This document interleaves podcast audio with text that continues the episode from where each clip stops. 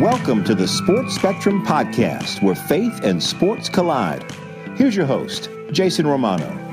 Hi, everyone, and welcome to the Sports Spectrum Podcast. I am Jason Romano. Welcome to episode number five. We hope you enjoyed our last episode, episode four, featuring the incredible story of Mo Isom, the former LSU All American goalkeeper in soccer, now speaker, author, wife, mom. She's awesome. And if you missed her incredible story and testimony, you need to do yourself a favor and go back and listen. It was one of the most powerful stories of strength and courage that you will ever hear. And as always, you can subscribe and download the podcast, rate us on iTunes. That little rating gosh, it helps the word get out on the podcast so much that iTunes rating. So if you could go and leave a rating, let people know what you think of the podcast. We're trying to bring these inspirational stories to as many people as possible. So the rating does help. And we're hoping you're liking the guests that we've had on and the topics that we've discussed. But if you have an idea on a guest, a topic, anything that you think would make this podcast better, please reach out to us. Email me directly. I'm at jasonromano22 at gmail.com. I would love to hear from you. And let's make this podcast uh, as great as it can be for God. That's really the goal here in, in sharing these stories. Now, today's podcast is a lot of fun. I think you'll like it. It's two brothers. Now, I grew up with two brothers. I'm one of three. My other brothers, Chris and Damien, were as close as ever now. I'm the oldest. But growing up, man, we were at each other's throats, competing for time, competing for attention, competing on and off the athletic field and I just know what it's like to have brothers uh, and grow up with brothers. And today's guests, I think you'll like them. Emmanuel and Sam Acho. Now, they are brothers who played together not only in high school, in college at the University of Texas, but then both achieving the dream of making it to the National Football League, to the NFL. And they are two of the most fun, two of the smartest and most interesting people I've been around in sports. I've known them for a while. I think you guys will enjoy this conversation. Here is episode five Emmanuel and Sam Acho. Welcome, guys. Good to be here. Yeah, moving on to your next career, huh, Manuel? Yeah, man. Yeah, I'm excited about it. Broadcasting, you worked with the Longhorn Network this past year. How'd yeah, that go for you? Yeah, I did a little bit of everything. Worked with the Longhorn Network. I did a show for the Dallas Cowboys called Cover 4. I did a show on Fox 7 in Austin um, called Good Day Austin, but we coined it Mondays with Manny. Mondays with uh, Manny. Mondays with Manny. You know what I mean? One day. Do people enough. call you, you Manny? He doesn't need all week. He doesn't need all week. Do people call day. you Manny? Should uh, I call you Manny? Manny? is it's much more catchy. Okay. I feel like it's much easier to build like a show title around. Yeah. Right? Otherwise, what evenings with Emmanuel? It just doesn't roll off the tongue. But um, but yeah, it was fun. It was Good. Fun That's awesome. And Sam, NFL linebacker, had a good career. How's things going? Yeah, things are going good. Uh, finished up six years, four in four in Arizona, two in Chicago. Yeah. Uh, and it's been good. Looking forward to uh, what God has in the future. That's awesome, man. That's great. Are you married with a kid? Yeah. How's married. life as a married man? Yeah, yeah. So married, uh, it'll be going on three years. It'll Yeah. be three years on the 15th of March, and then we got two kids. Uh, my son Caleb is two, and then our daughter Sophia is uh, four months old. Oh man, how's that going for you? It's different. it's different. People always say uh, that two is a game changer, and it really is. Uh, but it's been great. We've had family around to help out with the kids, and you know how it is. It's not easy, but Yeah. it's so it's so worth it.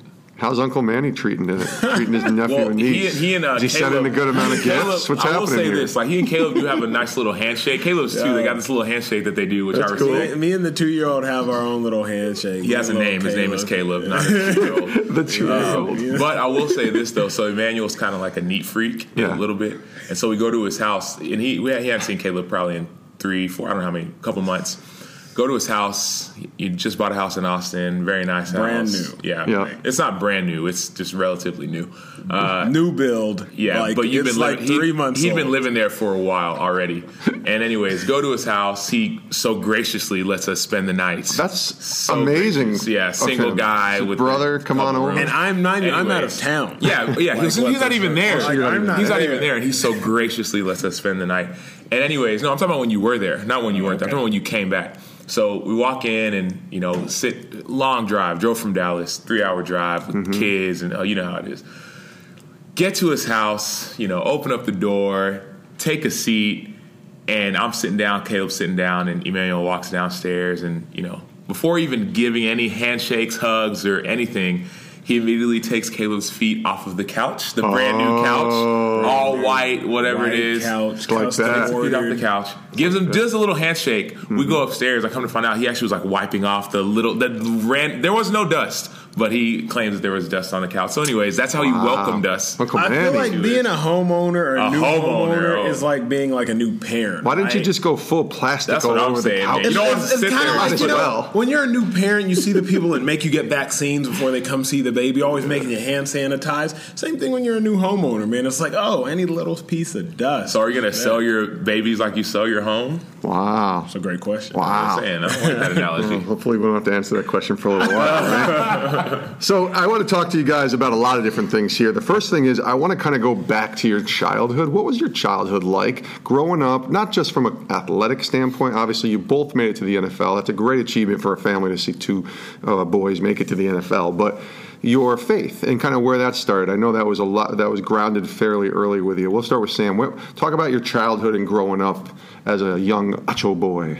Yeah. So childhood was uh, we grew up. My my, my dad's a, our dad's a, a pastor. Okay. Uh, he was a, a pastor in in Nigeria. Came to the United States and continued to preach. And we actually grew up uh, going to church at Oak Cliff Bible Fellowship. So Dr. Tony Evans, we were hearing him preach, and my dad and. And so we grew up going to that church, and our household was very much a Christian household. And so we knew uh, knew the Lord early on, and that faith, as we continue to grow, continue to become our own. Okay, Emmanuel. Yeah, I think growing up early on, it was uh, kind of high standards. Being a pastor's kid, everybody kind of puts that in quotes. What does that encompass? What does that really mean? The PK. right? You're a PK. Yeah. Uh-oh, You're a pastor's kid. Um, there are high expectations, um, but early on, I think for me, it just set the foundation for what my life is built upon and predicated upon. It didn't really play out or manifest itself until much later in college when those principles that you learned as a child, now you really need to put them into practice. But it, it definitely set the bar high and it set a foundation um, of which I could kind of live my life. Was there ever a moment, and we both can chime in, like in your high school years or whatever, where either you were tempted or pulled and you kind of swayed or maybe strayed from your faith at all, or just felt like a, that might that could happen? Is that ever, or were you pretty? You guys were pretty well grounded. I would there. say probably pretty straight and narrow. Yeah? Um, Okay. Went to a private school. I graduated with a 75. We went to the same private school called St. Mark's in Dallas, Texas. So unlike big public schools where you're graduating with, you know, more like 750, Yeah. there are less opportunities for evil just because there's less student body.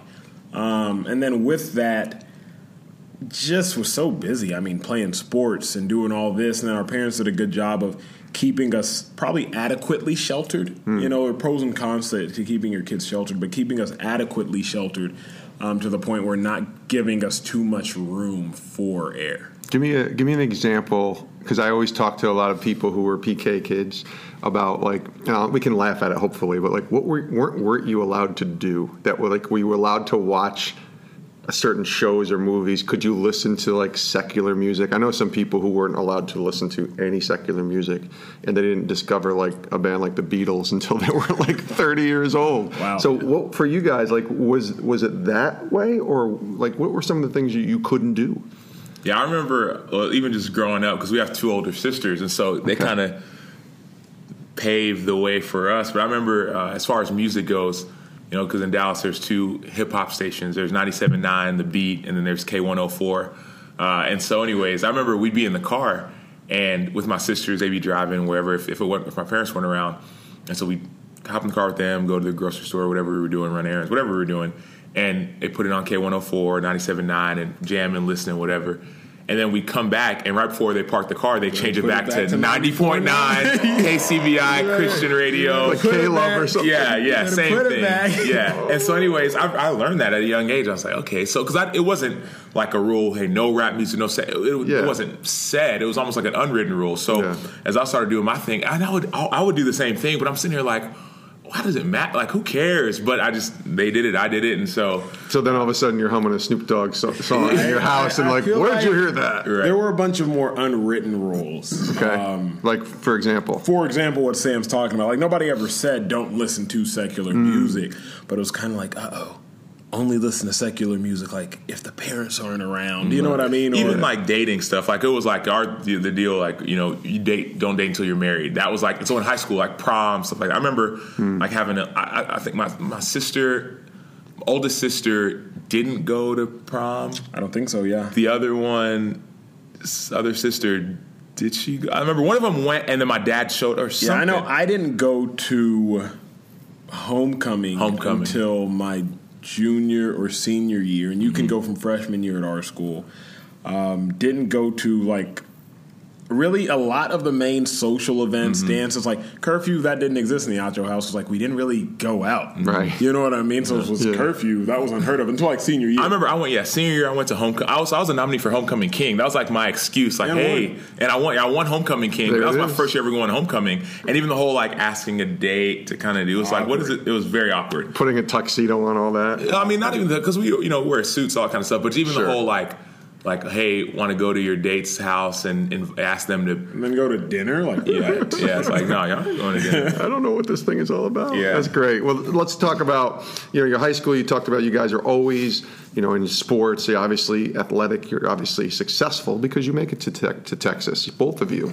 And you play college football. Sam, you reach Texas first, I believe. Emmanuel follows behind.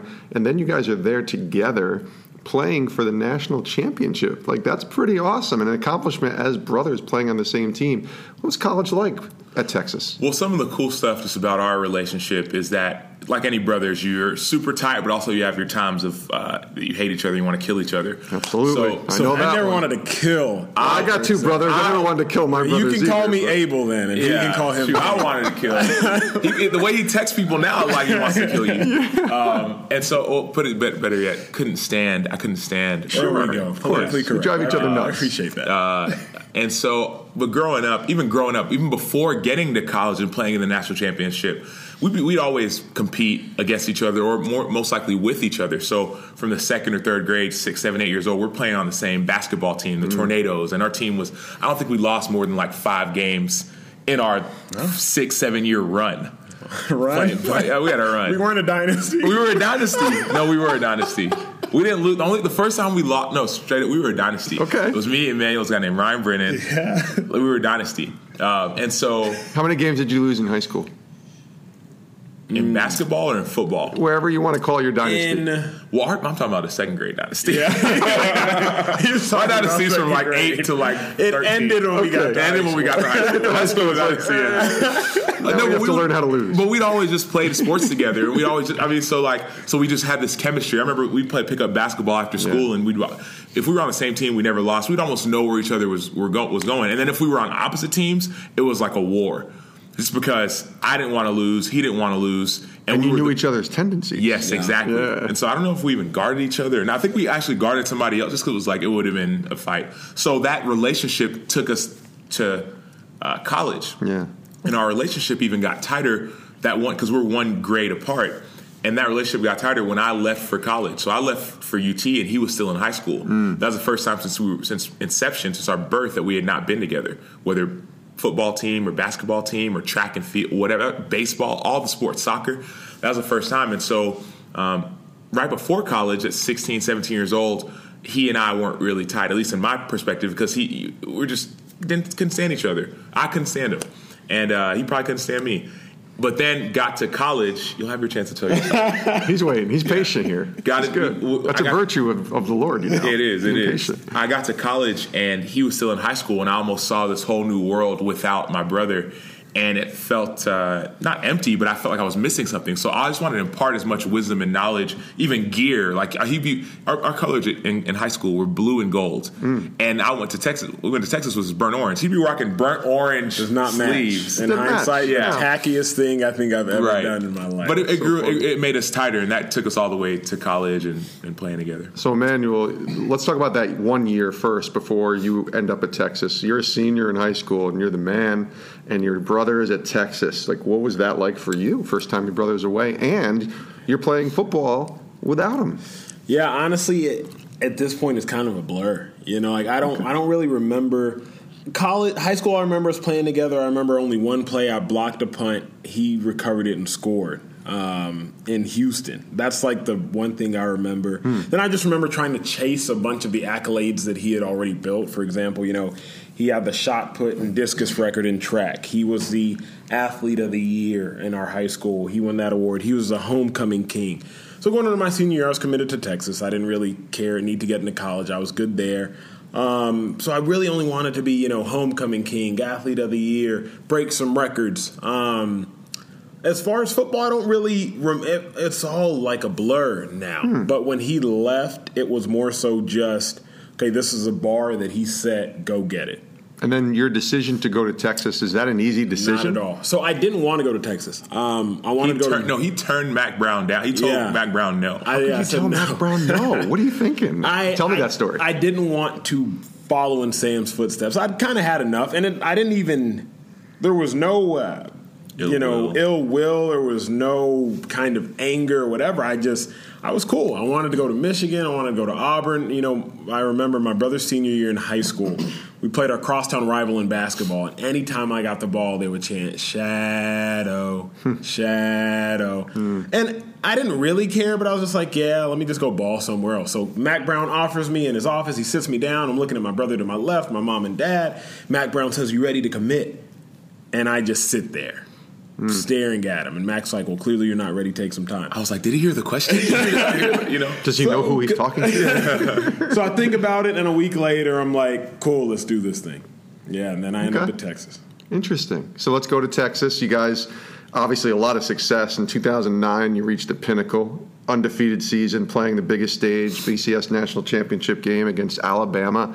What was that season like from not only a success standpoint, you didn't lose a game until the last one, but being brothers in a, being part of that together? Yeah, I mean, I wish I could do it all over again because, again, for some reason, I really don't. I didn't appreciate it enough. Like, I, I don't really remember much of playing like with Sam. I remember that season vividly. I remember that. Not to be overly spiritual, but God really was moving that year. That was the year Colt McCoy was our quarterback, one of the strongest men in the faith that I know. So Um, he- expand on that a little bit. so Yeah. many people know Colt. He gets hurt in that national championship game. He was the winningest quarterback in college football history um, for a year or two until Kellen Moore, I think, won one more game at Boise State. But Colt gets hurt in a game that we were winning, national championship game, the pinnacle of college football. And he said, I don't know why this happened. Um, I really don't know how this happened. All I know is that on the solid rock I stand. But that statement is when we all knew like why we were where we were. And ultimately that was a year in which um, the spirit was really just moving through our team. And again, I'm by no means getting overly spiritual or just saying this because it sounds good. But our center at the time, he was an All American. He didn't go to the NFL draft to pursue ministry. Colt, he was a leader on our team, um, and he was a solid believer. And it was a team, it was a chemistry and a camaraderie that I haven't experienced since. It, it was a thing where even like you know have FCA Fellowship of Christian Athletes, and I remember my first year getting there before Emmanuel got there. You know, we have our we held FCA in our team meeting room, about 100 and 120 seats or so. And my first year might have, and this FCA across all sports: football, basketball, volleyball, women's volleyball, soccer, all sports, golf, swimming, and diving. Um, and there were maybe 15, 20 people would show up across all the sports at the University of Texas, 50,000 students, right? Uh, and I don't know how many athletes then after, year by year, you know, the year that Emmanuel gets there, then the next year, leading up to the national championship, it got to a point where the 120 seat meeting room was full. Wow. Wow. Was Yeah. full. That's awesome. And it got to a point where, like, talking about church, we play on Saturdays, and we found a church in Austin we would go to called the Austin Stone, and started off maybe two, three guys go to church on Sundays, right after a game on Saturday. Next, you know, we're bringing 20 and 30 guys Wow. from the team to church. So it was a great It was, it was- experience. it was radical, man. Something happening there. That's really cool. Yeah. Well, let's talk about the journey to the NFL. So you both make it to the NFL. I mentioned earlier in the introduction, Sam, a fourth round pick in 2011. A year later, Emmanuel, you get drafted in 2012 in the sixth round to the Browns. Describe your experiences of coming to the NFL. We'll start with Sam first. Like when you get to the NFL, what was that like from uh, from a talent perspective and having to compete, but from also a spiritual perspective? You know, suddenly you're in a locker room, and this is I don't know what the difference is from college to the NFL, but my guess is there's a lot of differences there. Well, growing up, Emmanuel and I were very different as far as our goals and pursuits, at least the way we viewed them. Mm-hmm. And you can chime in and correct me if I'm wrong, but so I was a guy where, as a kid, Saturday Saturday mornings, right, Saturday all day during college football season, right, I'm waking up and I'm putting it on Teenage Mutant Ninja Turtles. I'm watching cartoons like straight up all day. That's what I'm doing. Okay. Might be a game on. Okay, let me find like recess. Like the, the I'm watching cartoons. I remember. Yeah. He's a guy who he's watching not only the games, he's going online and watching like highlights of Ray Lewis. Okay. I want to be the best linebacker in the NFL. And I'm sitting here like, what does the NFL stand for? Like that was like my, I'm no joke. Not for long. Yeah, not for, not for long. Yeah. Um, and so, uh, so I, so even that idea or thought of playing the NFL for me, though we grew up in the same household, similar genes, all that kind of stuff, it was never a goal or a dream until I got to college and until we went to that national championship and I got a chance to see what could be. Mm. Uh, but for Emmanuel, it was more of like, man, I'm from fifth grade. I don't know when he was. Like, he wore number 34 because of Walter Payton. At that age, I didn't know who Walter Payton was. Yeah. And I couldn't, I could, wouldn't, could have cared less. I didn't really, I was I was watching. He was retired by the time you guys were even born. Right, yeah. right. And so and so, uh, getting to the NFL was it became a dream, and then it became a, a dream come true just because I knew so many guys who uh, wanted to be there, and uh, I just saw God open up so many doors for even me, for me to even get there. And so once I got there, it just became something where I don't want to glorify God in everything. And so I had some uh, older players who I talked to before I got drafted because I was quite frankly I was scared. I was I didn't know yeah. if the money was going to change me or the fame or successes. That's what everybody said. They said, "Hey, don't let the money change you.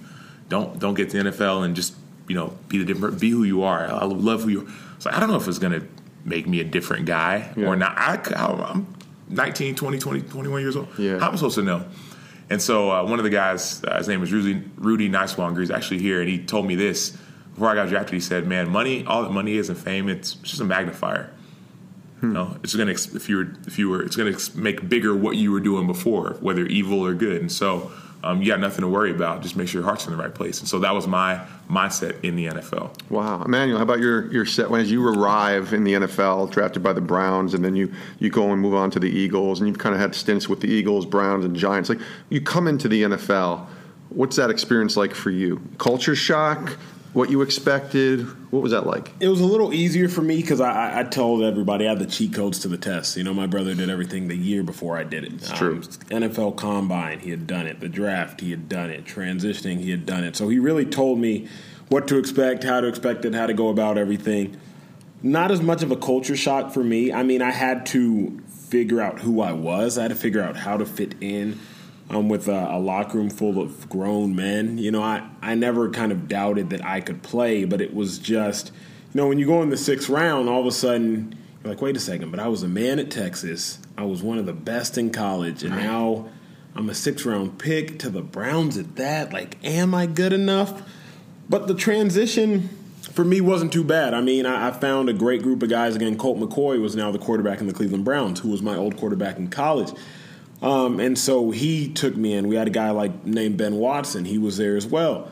Um, so we had great veteran leadership, and um, I was in a draft class of ten people, and so all us rookies just were figuring it out together, just kind of the blind leading the blind. Um, but it wasn't too too tough for me. Interesting. All right. Well, so let's talk about you're in the NFL and you're established in the NFL for a year or two here, and you've been around the culture, you've been around the locker rooms, you've played on the field, and now you're believers in Christ, trying to live out that faith as an NFL player. Talk about the, talk about eh, if you've ever had any struggles or trying to just, what was that like being an outspoken? Because you both are fairly outspoken. You're not walking around with Bibles and beating people over the head with it, but people know where you stand. Talk about being a Christian in the NFL locker room.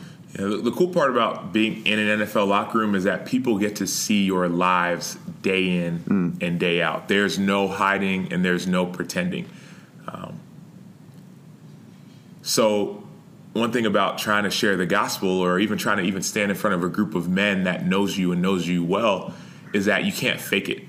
You just can't. I remember being a rookie and uh, got a chance to play a little bit and start and had a great season uh, and each week before every home game, or even before every every game, the coach would have a different player come up and speak in front of the team, just talk about whatever you want to talk about. And. Towards, towards the end of the season, I was one of the players, and I love to speak, but being in front of a, a group of men like that, it was uh, it was revealing. But the cool thing about it was that they already knew me, so they knew that what I said held weight because they knew it matched my character. Same way with my faith. So when I talk to guys about about Christ and what He can do, and about my faith in Christ, before they even hear me, they already look at the example that I've set. They look at the way I've lived my life, and so uh, the ups and the downs, the good and the bad, and so that, that's how that's almost the benefit of uh, following Christ is that if people see your walk and they see you when things go bad, you're still giving God the glory. When things are good, you're still giving Him the glory.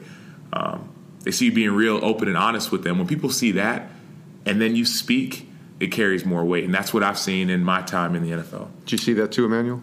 Yeah, I mean, what I really saw and realized and experienced was that if you just have confidence about what you're doing, people will respect it or be attracted to it. You know, you you you are and you attract what you are. And so what I realized is there are other believers in the NFL, they're just looking for somebody to be vocal, looking for somebody to take a stand so they can be like, okay, you're there too. Um, so I, I finally realized, thankfully, again in Cleveland, we probably had seven to 10 or so that were pretty strong believers. And so when I saw those guys, it was easy for me to be more vocal and more outspoken because I had guys that I could lean on. That So I wasn't alone. I wasn't isolated. When I went to Philly, it was much of the same. Then I had a guy like Nick Foles, a guy like Jason Avant. Um, and then they moved on, and now all of a sudden I was promoted into that role of being one of the spiritual leaders on the team. Um, but ultimately, yeah, I found if you just have boldness in whatever you're doing and have confidence in whatever you're doing, then people will respect you for it. But if you're timid, they'll question it. I want to go one area that I wasn't planning on going, but we talked about this a little bit in the pre-interview, Sam, and talking, and then we'll, we'll wrap it up.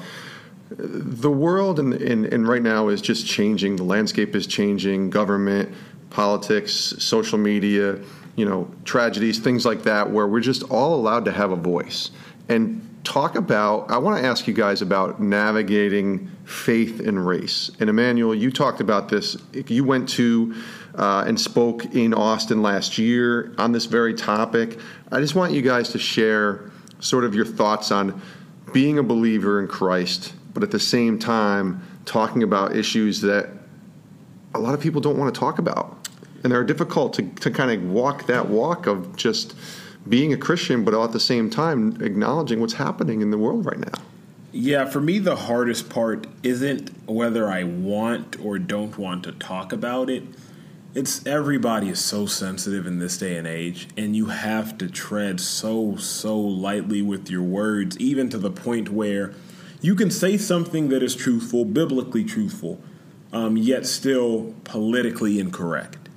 So, how do you navigate, especially when you're in the NFL or when you're a TV personality that's, you know, working for a major corporation?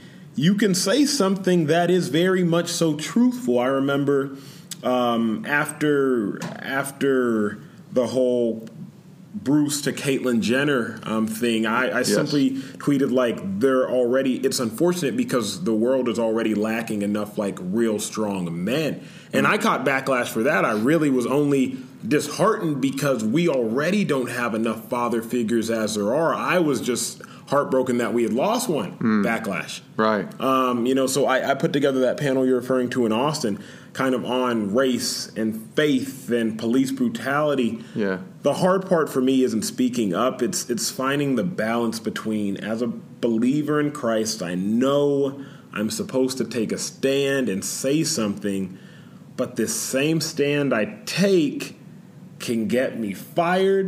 Mm-hmm. I, it's, it's, it's tough to navigate, but nonetheless, you know the truth. You can't shy away from. Yeah, and Sam, you're currently in the NFL. What are your thoughts on that? And you know, you're you're pretty active on social media, and you're not shy and afraid to voice your opinion on things. But how do you how do you walk that walk? One thing I never want to be or never want to do is just be a guy who just uh, just goes out and just posts a tweet and thinks that that that's action, or even to a certain extent, just writes a blog post and thinks that that's action, um, or the opposite of that. Not people. Let's say I don't write a tweet, and some people may think that's inaction or don't write a blog post. Right? I want to like we're called to be the hands and feet, and even talking about it, right? Could be if I'm not doing something, this could easily be hypocritical, you know. Um, so we're called. I'm called as a Christian to speak up for those who can't speak up for themselves. As the Proverbs talks about, for the rights of all who are destitute, to speak up and to judge fairly, to defend the rights of the poor and the needy. That's scripture, mm-hmm. and so um, that's my that's my job. That's my job. Yeah. And so, whatever that looks like, whether it's on social media, uh, whether it's on my, on my blog, whether it's in a locker room in a one on one conversation, whether it's going to these places uh, with these people that can't speak up for themselves, um, that's my job as a Christian. And I can't call myself a Christian if I'm not being the hands and feet of Jesus. And so, that's how I respond. I respond by doing. I respond by acting. I respond by uh, emoting with these people and not just saying, "Oh, it's not my problem." No, it is my problem. That's powerful, man. That's really powerful. Last question. I've been asking. I've been asking this on the podcast to every person. This is the last question I ask. What is God teaching you right now, Emmanuel? Start with you. What God, is he teaching you? He's honestly, I've been wrestling with this since I took the job um, with ESPN, kind of broadcasting. It's is my does my work mean anything? Um, I'm talking right now kind of as a college football analyst, and that's cool and that's fun, but how does that glorify God? And God is truly teaching and has taught me that by doing what I'm doing to the best of my abilities, He has skilled me in a way to entertain. Um, by doing what I am doing to the best of my abilities, that is still bringing Him glory because I am doing what He has made me and created me and skilled me to do. Um, so He's teaching me that, and He's also teaching me don't just use your skill set in the secular world, and the secular bubble, but also use your skill set um, to, to spread His name. So that is what I'm truly learning, thankfully, because I've been wrestling with it for some months now. Mm. Sam. He, God's teaching me to be obedient. Hmm. He's teaching me how to be obedient. So many times I struggle or I just don't listen to the to the leadings of the Spirit, um, or even the Scripture. Doing something I know to be right, or it may seem foolish, but I know this is what this where the Spirit's leading, and I won't listen because I don't feel like it or it doesn't make any sense. then you know we'll fast forward, and I'll say, "Man, I wish I would have." Like this is why God wanted me to do that. Hmm. This is why he wanted me to sit there, talk to that guy, or not to go there, and not to do that. And so he's just teaching me how to be obedient. He's showing me that when I obey him, I, I don't need it. Like he doesn't need anything extra. Oftentimes I try to be extra. I want to, you know, just want people. I want. To, I love relationships. I love people. I really that's just a joy of mine. So trying, man, I want to get to know this guy and that guy. And, and God's like, I just need you to obey me. Just obey me, and I'll put the right people in front of you. So many things that I go after. Man, if I could only do this. If I just obey God, He'll put that in front of me. I got a chance to. Um, this will be the last thing I say. When's the last question? So I guess it's okay. It's a podcast. we got time. but I remember. Uh, so I love like. So I love getting to know people's stories, whether it's uh, in the locker room or uh, you know, influencers in the Christian world, whatever. Just hearing their stories, and I remember thinking, man, how great would it be to like sit down with a guy like like propaganda, thinking all what he's doing in in not only with race but with music and with culture. Right at the intersection, just like Lecrae and Tedashii and Trip and all these guys, yep. right? And um, and I've been thinking about that, just somebody like that, right? And so I remember going to L, uh, going to LA. There was a, a deal we were doing with the NFL, NFLPA, and I also did a little like a commercial shoot with Spotify, right? So I'm thinking, okay, cool. I'm going to do this NFLPA trip meet with Spotify for a couple hours, we'll be good to go, right? So I do my first section of Spotify, and it goes great. And I'm thinking we're getting ready to leave. They're like, "Oh no, we got something set up for you. I got a meeting with you in propaganda. Wow! You're to get in the studio with him. We're to freestyle with him, talk music, talk culture, stuff." And I'm sitting here like, "Did y'all know that I? Because I didn't tweet about that. I didn't. Write, I didn't do anything to say let anybody know that this is somebody I want to talk to." Next, you know, they're like, "Yeah, we're coming. We, we're meeting at his studio." So they drive me to a studio, and we spent an hour and a half. And we're supposed to be talking about Spotify and music and how that works. We spent uh, literally 40 minutes talking just about like faith and mm-hmm. race and music and how it relates to being a Christian in, in these different spheres and it like the interview is going great, and the producer has to stop us and say, "Hey guys, this is like great material, but can we just like mention Spotify? Like just throw in like." and so, and then since then they've reached back out to me and said, "Man, we want to do something with this interview you did with Prop." Wow. And so, anyways, like I've just learned that when I obey God, yeah. I don't have to try. Right. I don't have to try he'll just open up the doors and I just I just walk through them. That's powerful, man. Yeah. Listen, this has been great. The Acho brothers, Sam and Emmanuel Acho. I've known you guys for a couple years now, and you're awesome. And I'm just grateful for you to ha- to have you on the podcast. Thank you. Thank you. Thanks.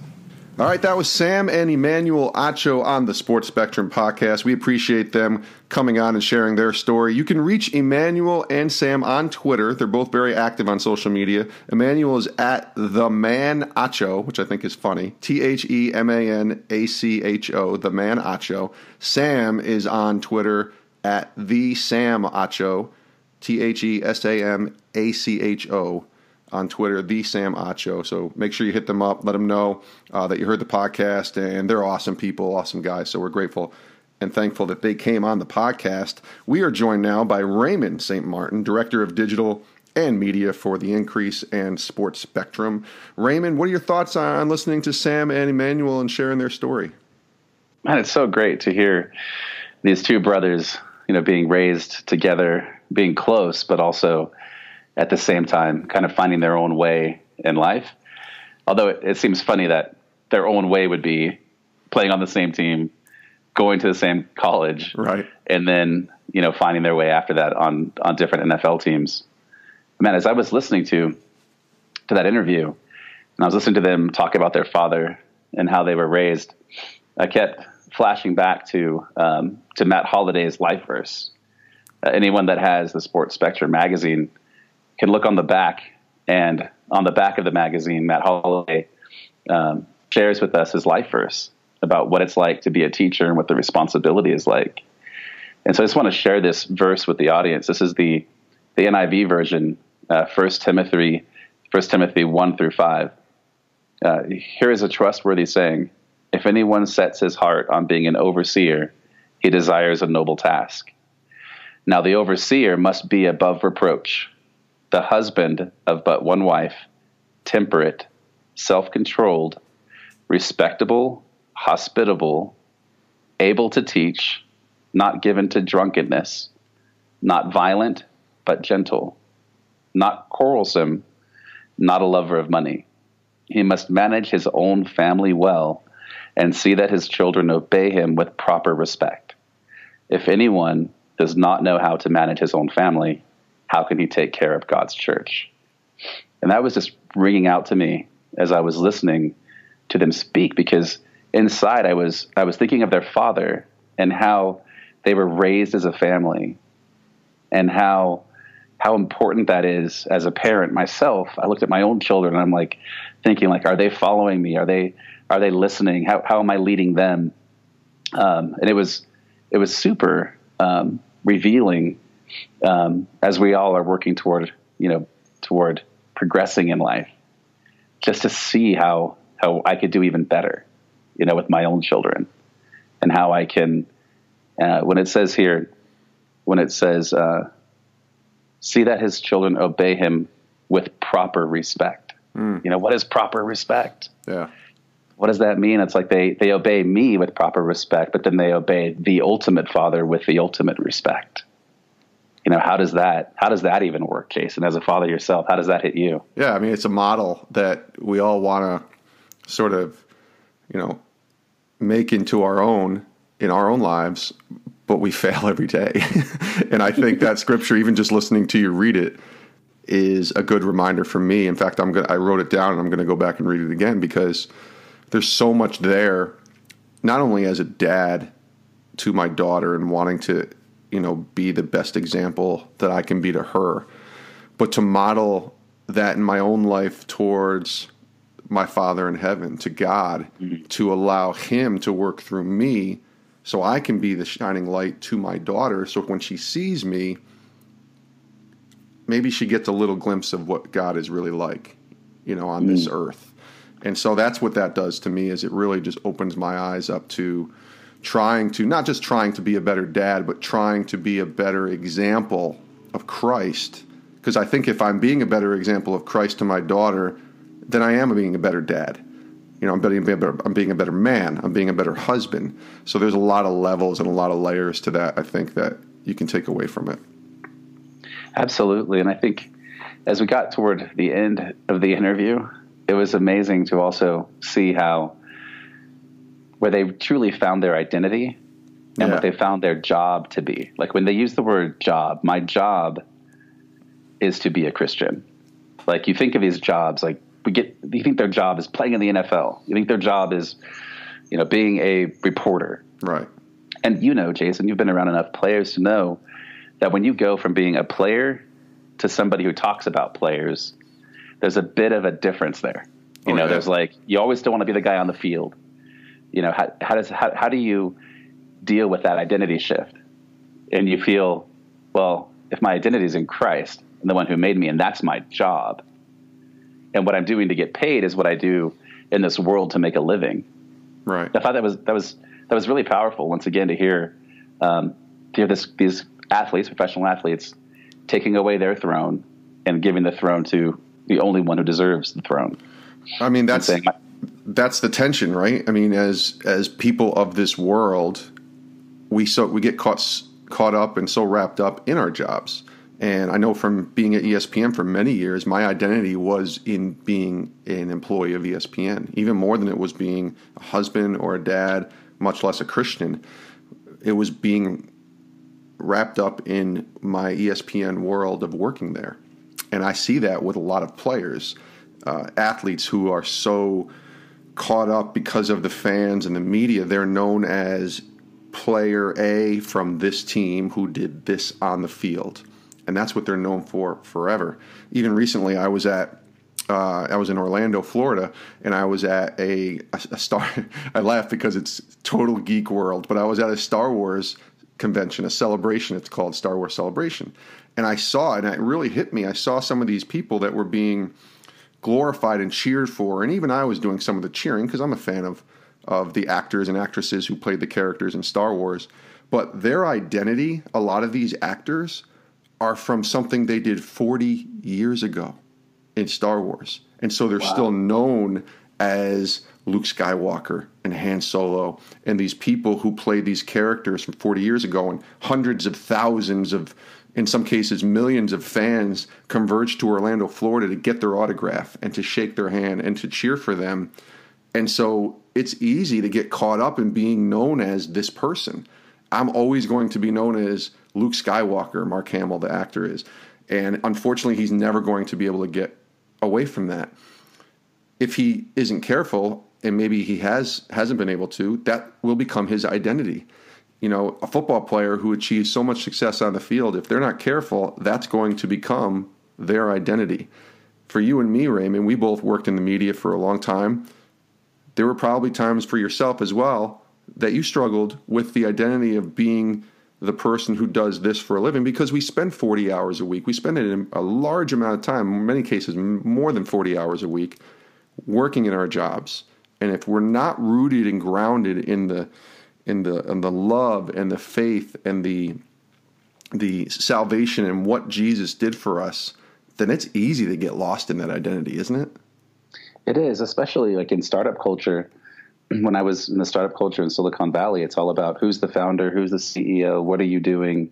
It's this role that you're playing, and then you start to become part of that that culture, you know. And it's, I find it so much easier as a Christian to give that identity to Christ than to try to own it myself, because it's hard to be about me. It's hard to be about you. The world can then blow you either way you can be swayed so far because you're never really you you're always what you do mm-hmm. Yeah, and our identity should never be found in who what we do. It should be found in who we are, and we're Exactly. we're children of Christ. exactly Yeah. it's just so so beautiful to look at that and to hear these two brothers living that way and living out their dream in fact i think emmanuel might have a job with us soon Jason. I mean, I think we should talk to him about maybe sports spectrum down well, the road. ESPN unfortunately wrapped him up in a contract, but maybe we can get him. Who knows? You know? Oh no, no, no, no. We don't want to go there. We've already done that once. That's true, Raymond. We did, and uh, you make a great point. It's probably a good idea not to go there anymore. But we do appreciate having Emmanuel and Sam Acho join us on the Sports Spectrum podcast. They were great, and uh, we look forward to talking with them again. On the next Sports Spectrum podcast, our guest is TNT's Inside the NBA host, Ernie Johnson. Ernie is awesome. He's got a great story. I cannot wait for you guys to hear uh, everything that this man has gone through. I mean, from cancer to working with Charles Barkley every day to writing a new book to adopting four kids to working in outreach programs and just his faith journey and hearing about why and how he came to accept Christ into his life as his Savior. It's just a great story. I can't wait for you to hear Ernie Johnson next time on the podcast. And as always, you can reach us on Twitter at sports underscore spectrum. You can tweet directly at me at Jason Romano. We'd love to hear your feedback. You can download the podcast on iTunes, leave a review, listen to the show, share it with others through social media. We just appreciate getting the word out. Obviously, our goal here is simply to make the name of Jesus known to as many people through this podcast, and, and you can help be a part of that. So we appreciate you joining us and hanging out with us. We will see you next time on the Sports Spectrum Podcast.